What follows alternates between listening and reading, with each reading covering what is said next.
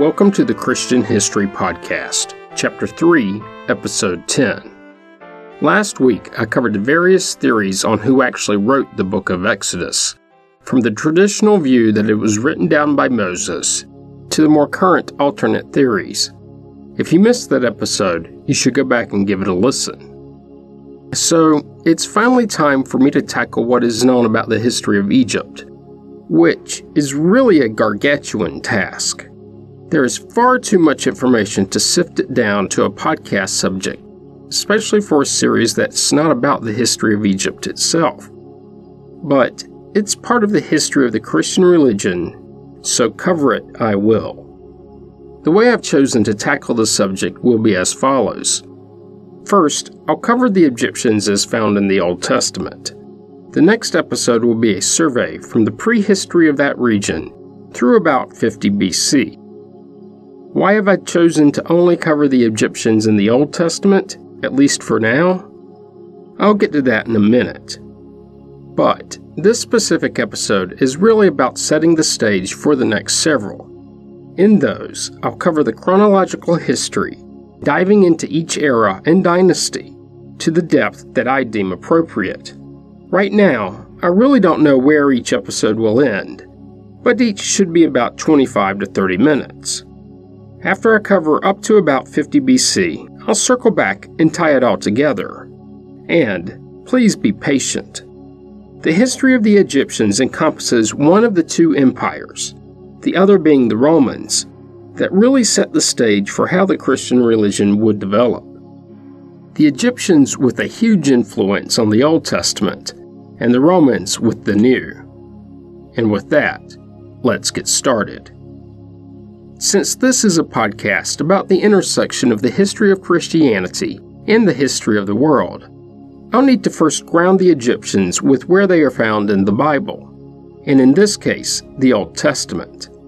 Like most civilizations of the region, they are first mentioned in the Table of Nations, found in Genesis chapter 10, specifically in verses 6 and 13. And, like most of the others, this mention is merely aligning them with the other cultures.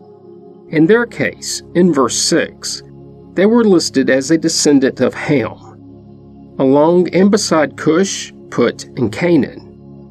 Verses 13 and 14 then list the descendants of Egypt, specifically that Egypt became the father of Ludim, Anamim, Lehabim, Naphtuhim, Pathrusim, Casluhim, and Caphtorim from which the Philistines come.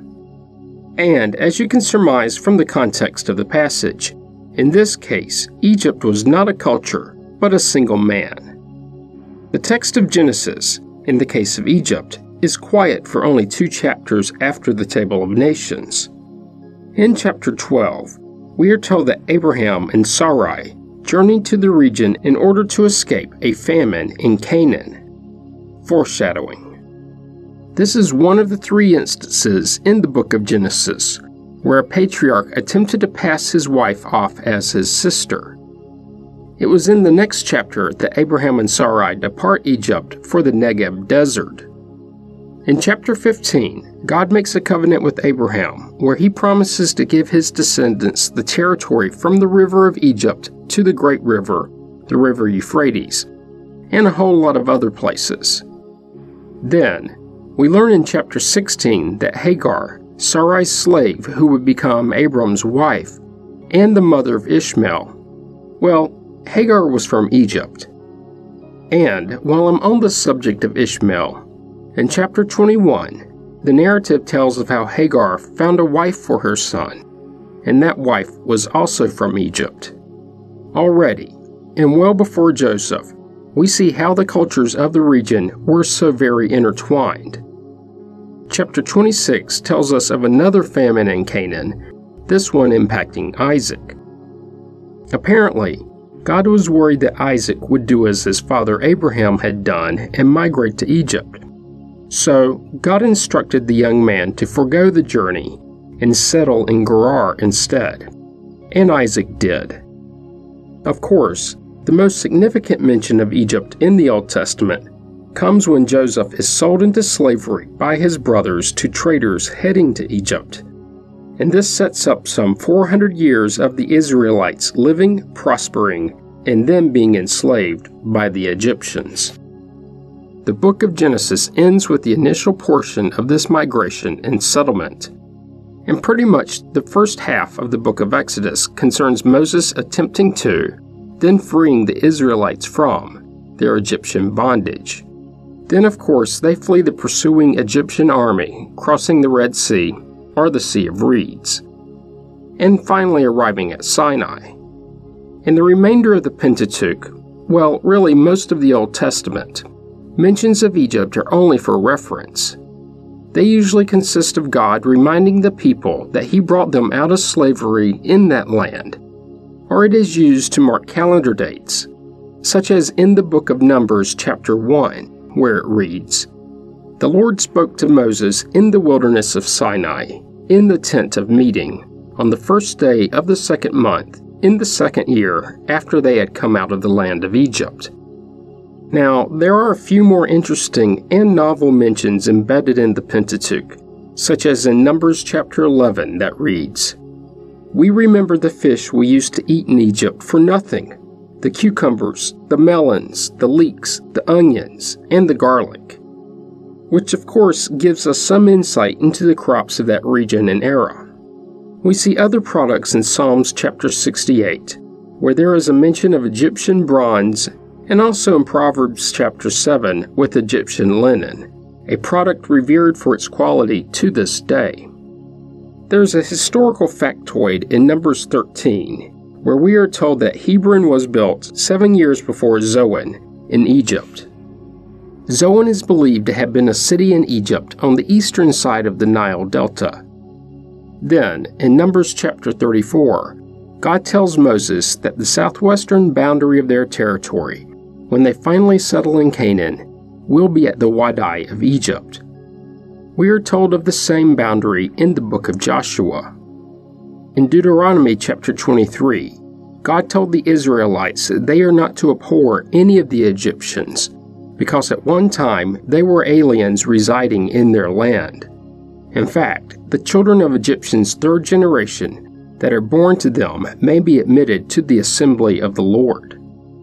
The next, non referential mention of Egypt was not until 1 Samuel in chapter 30, when David, while fighting the Amalekites, captures an Egyptian who was a slave to his foes. David convinces the unnamed slave to reveal the location of the Amalekites so that he could later attack them. In 2 Samuel chapter 23, we're told of how Benaiah killed a handsome Egyptian warrior the same story is told in more detail in 1 Chronicles chapter 11, where we learn that the Egyptian was a man of great stature, five cubits tall. The Egyptian had in his hand a spear like a weaver's beam.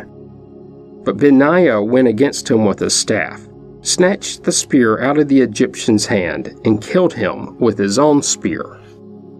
As a refresher, a cubit is a measure of length, equating to about one and a half feet or half a meter. So, this Egyptian would have been about seven and a half feet, or two and a half meters tall. In 1 Kings chapter 3, the text tells us of how Solomon married a daughter of the Egyptian Pharaoh. 1 Kings chapter 9 reads that the Pharaoh king of Egypt had captured Gezer and burned it down, killed the Canaanites who lived in the city, and had given it as a dowry to his daughter when she married Solomon. Now, Solomon, since the city was now in his territory, has it rebuilt. Also, in that book, in chapter 4, the text speaks of how Solomon's wisdom even exceeded that of the whole of Egypt. Later in 1 Kings, a story that was repeated in 2 Chronicles chapter 1, we're given a glimpse into how Solomon attained some of his wealth. He ran an arms trading business Specifically, Solomon's imports of horses was from Egypt and Kue, and the king's traders received them from Kue at a price. A chariot could be imported from Egypt for 600 shekels of silver, and a horse for 150. So, through the king's traders, they were exported to all the kings of the Hittites and the kings of Aram. And that's a quote. Kue would later be known as Tarsus, located in what is today Turkey. In a quick sidebar, I covered shekels a bit when talking about the tabernacle a few episodes ago. But as a reminder, a shekel was not a definite weight and depended on the time and place. As best as we know it today, it was somewhere between 0.18 and 0.45 of a troy ounce, which would place it between 5 and 14 grams. Silver is currently just over 17 US dollars per troy ounce, or 55 US cents per gram. So, the value of a chariot would be between 1,839 and 4,600 US dollars and a horse between 460 and 1,149 US dollars, all depending on the actual measurement of the shekel. And you knew some of that from a previous episode, but this part is new. The term shekel originated from the harvest. It was actually a coin, but not in the sense we think of it, more like a token, at least when the word was first used and the token represented a claim on a weight of grain held in the city's storehouse. The word itself is Sumerian, as in from the kingdom of Sumer. The word is a combination of the words she, which meant wheat, and kel, which was a measurement similar to a bushel. Hence, this token was a symbol of a value of one bushel of wheat. I'm adding shekels to the list of topics to cover later. But for now, back to the Egyptians, as found in the Old Testament. The presentation of Egypt takes a bit of a turn in 1 Kings chapter 11. It is here that we begin to see the nature of the relationship between Israel and Egypt. And spoiler, it seems that they weren't exactly friendly towards each other. Previously, David had fought the Edomites, killing what he thought was every male. But a fellow named Hadad escaped gaining refuge in Egypt. In fact, he was given housing and an allowance from the unnamed Pharaoh. A similar circumstance can be found towards the end of the chapter when Solomon sought to kill the rebellious Jeroboam, who also fled to Egypt. And this time, he was granted refuge by King Shishak of Egypt, and remained in Egypt until the death of Solomon. And a bit of a teaser about this Egyptian king, who I will cover in more depth when I get to that point in their history. Among the first deciphered Egyptian hieroglyphs were the carvings that identify Shishak as one and the same as Shoshenq the first. This identification remains the most accepted theory to this day. The writings detail a military campaign into Canaan, specifically into places identified as the Negev Desert and Galilee. Hold on to that thought just for a minute while I return to the Old Testament. In 1 Kings chapter 12, Jeroboam returns from Egypt when he learns that Rehoboam is to be made king after the death of Solomon. Five years later, and as seen two chapters later in 1 Kings chapter 14, and this is a quote King Shishak of Egypt came up against Jerusalem he took away the treasures of the house of the Lord and the treasures of the king's house. He took everything. He also took away all the shields of gold that Solomon had made. So King Rehoboam made shields of bronze instead, and committed them to the hands of the officers of the guard, who kept the door of the king's house. As often as the king went into the house of the Lord, the guard carried them and brought them back to the guard room. The same story in 2nd Chronicles tells us that the Egyptian army was supported by 1,200 chariots and 60,000 cavalry troops. And this is one of many, many times where two independent sources tell much of the same story the Egyptian hieroglyphs and the Book of First Kings. Historians use the phrase multiple independent attestations.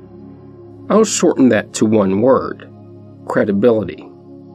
The text goes quiet until 2 Kings chapter 7, where we see that the Arameans were tricked into believing that the king of Israel had hired the Egyptian army to fight against them. So, this really isn't a historical reference.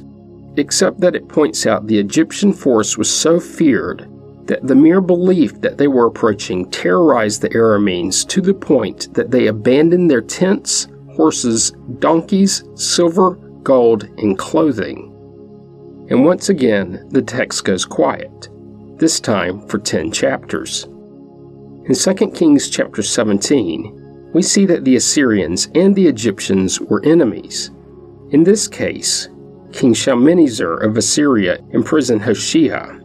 This was after Hoshea failed to pay the Assyrian king a tribute, while at the same time corresponding with King So of Egypt. Unfortunately, unlike King Shishak, the identity of King So is a bit less clear. An older theory is that he was King Tefnakht of the 24th dynasty, but this theory has been modernly discarded in favor of Osorkon IV of the 22nd dynasty. This proposal is primarily due to Hoshea and Osorkon reigning at about the same time, specifically in the case of the Egyptian ruler between 730 and 715 BC. Some researchers believe that the biblical reference may be to a more minor Egyptian, such as Seba, who was a commander mentioned in a separate Assyrian artifact. In 2 Kings chapter 18, we see that the Israelites remained both politically and geographically between the Assyrians and the Egyptians. And, like is true today, being in the middle of two great empires is neither comfortable nor safe. The next time we find the Egyptians in the narrative is in the same book, in chapter 23. Actually, the account of this is also found in more detail in 2 Chronicles chapter 35. In these passages, we see that the king of Judah, Josiah, was killed by an Egyptian identified as Pharaoh Necho at a location known as Megiddo. It was here that Josiah was either fatally wounded or actually died. Either way, the narrative reasserts that the Assyrians and the Egyptians were still not getting along, and the Israelites were still caught in the middle. And as for Pharaoh Necho, he is considered the same as Necho II, slightly different spelling, who was part of the 26th dynasty and reigned between 610 and 595 BC. With Josiah's death, the Israelite people made Josiah's son, Jehoahaz, king. But Pharaoh had him removed and taken to Egypt. In his place, the Pharaoh designated another of Josiah's sons, one named Jehoiakim, made king. He also imposed a tribute of silver and gold. Sometime afterwards, King Nebuchadnezzar of Babylon drove the Egyptians out of the territory and, as it reads in the first part of 2 Kings chapter 24, the king of Egypt did not come again out of his land, for the king of Babylon had taken over all that belonged to the king of Egypt, from the Wadi of Egypt to the river Euphrates. Essentially, the land designated by God for the Israelites so many generations before. Egypt then returned to its prior status as a place where people would seek refuge from whoever the external ruler de jure was in Israel. Keep this in mind when we get to the very first part of the New Testament. In Isaiah chapter 19, the first two thirds of the chapter is a prophecy concerning the fate of the Egyptians. Their fate is best summarized in the last bit of the chapter, which reads The Egyptians will be like women and tremble with fear before the hand that the Lord of hosts raises against them. And the land of Judah will become a terror to the Egyptians. Everyone to whom it is mentioned will fear because of the plan that the Lord of hosts is planning against them. End quote. But that isn't the end of the Egyptians.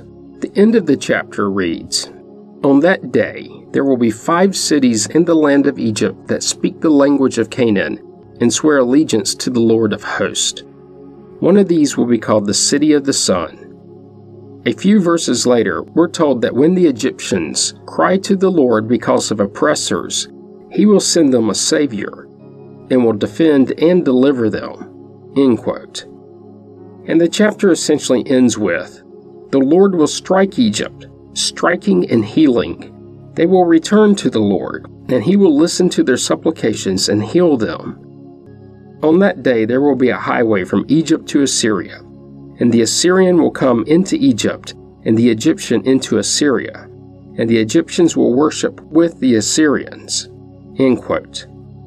Allusions to this prophecy are also seen in the remainder of the book of Isaiah, culminating with Isaiah writing, The wealth of Egypt and all the merchandise of Ethiopia, and the Sabeans, tall of stature, shall come over to you and be yours. They shall follow you. They shall come over in chains and bow down to you. They will make supplication to you, saying, God is with you alone, and there is no other. There is no God besides him. End quote. The book of Jeremiah shows that Egypt was once again not exactly aligned with Israel. In chapter 26, Uriah, due to his condemning prophecy, made King Jehoiakim angry. And Uriah fled to what he thought was safety in Egypt. But King Jehoiakim sent his men after him and actually captured him in Egypt. Then he was brought back to Israel and executed. Later in Jeremiah, in chapter 42, the prophet warns the people about migrating to Egypt, warning that their fate, if they choose to do so, will be worse than that faced in the beginning of Exodus. But the high priest of the temple, Johanan, refused to listen to Jeremiah and fled to Egypt trying to escape the Babylonians, and he took the prophet Jeremiah with him. Of course, Jeremiah wasn't happy with this and spent a good portion of his book cursing the Egyptians as well as the Judeans who fled there. And more specifically, he says that God will give Pharaoh Hophra, the king of Egypt, into the hand of his enemies. Like the other pharaohs named in the Old Testament, archaeologists think that they know who this reference refers to. In this case, Hophra is thought to be the same person as Apries, the fourth king of the 26th dynasty, who reigned between 589 and 570 BC. It is commonly believed that Jeremiah ended up dying in Egypt. Later, the prophet Ezekiel picked up where Jeremiah left off and hurled more insults and ominous prophecies at Egypt. And even later in the Old Testament, Hosea and Joel also made similar prophecies, which pretty much wraps up the mentions of Egypt in the Old Testament, and still leaves us in the BC part of world history. Of course, Egypt merits mentions after the birth of Christ, when Joseph, Mary, and the young Savior fled there to escape persecution, carrying on a centuries old tradition. But I'm going to save that portion of the history of the Egyptians for when I get to that part of the Bible. And that's just as good of a place as any to end this episode. Join me next week when I'll summarize the history of the Egyptians from their prehistory up to about the year 50 BC. You don't want to miss it. Comments and questions can be sent to comments at ChristianHistoryPodcast.com. As always, you can find information about the podcast on the internet at ChristianHistoryPodcast.com. This week, please go to iTunes or wherever you receive the podcast from and leave a positive review. For those of you that have, you are helping others to find the podcast. You can find the Facebook page by searching the phrase Christian History Podcast as three separate words. Once there, be sure to like the page so that it's easier to find later. If you're enjoying the podcast, be sure to subscribe so you get the episodes as soon as they are released and don't miss any. Thanks for listening, and have a great week.